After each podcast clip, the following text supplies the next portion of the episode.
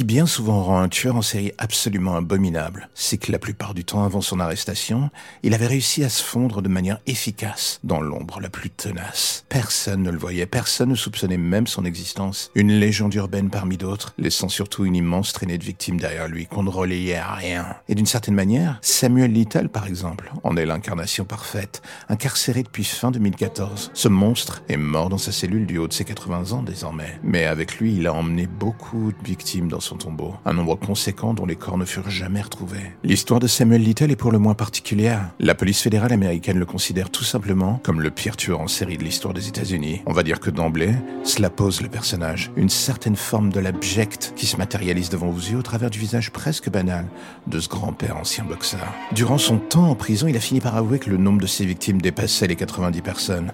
Donc d'emblée, il devient clair que l'on ne joue pas dans la catégorie du tueur en série à la petite semaine. Little avait une préférence pour des victimes féminines, bien souvent des classes défavorisées ou des minorités. Un choix délibéré pour s'assurer une certaine sérénité, vu qu'il était évident pour lui que la police n'apporterait pas trop d'importance massive à ses disparitions. Et ce fut le cas. Entre dix-neuf cent soixante-dix et deux mille cinq, et sur plus d'une quinzaine d'États américains, une énorme partie des meurtres qu'il avoua, avoir commis d'ailleurs, était passée complètement inaperçue. Le sadisme absolu de Little et que, bien qu'il n'a pas été condamné pour l'intégralité de ses meurtres, il a ressenti une fois en prison le besoin de s'en vanter.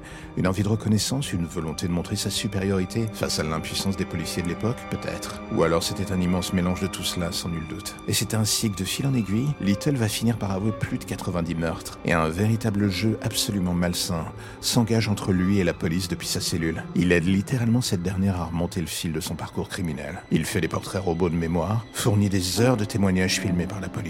On peut alors se demander légitimement ce qui déraille dans la tête d'un tueur pour qu'il soit vexé une fois derrière les barreaux et fasse en sorte que la police reconnaisse son statut de pire tueur de l'histoire. Sur l'intégralité des meurtres supplémentaires qu'il finit par avouer, une cinquantaine furent validés comme potentiellement réels, une sorte de trophée mortuaire qui lui revint alors qu'il était en prison. Oui, vous pouvez le dire, c'est tout à fait glauque.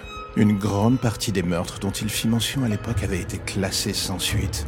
Des cold cases en somme. Le genre de ceux dont tout le monde se fout et qui finissent par prendre la poussière dans un hangar que tout le monde a oublié. Faut de voir quand même que celui qui désirait le plus qu'on leur rende hommage, enfin surtout à lui, c'était le tueur lui-même.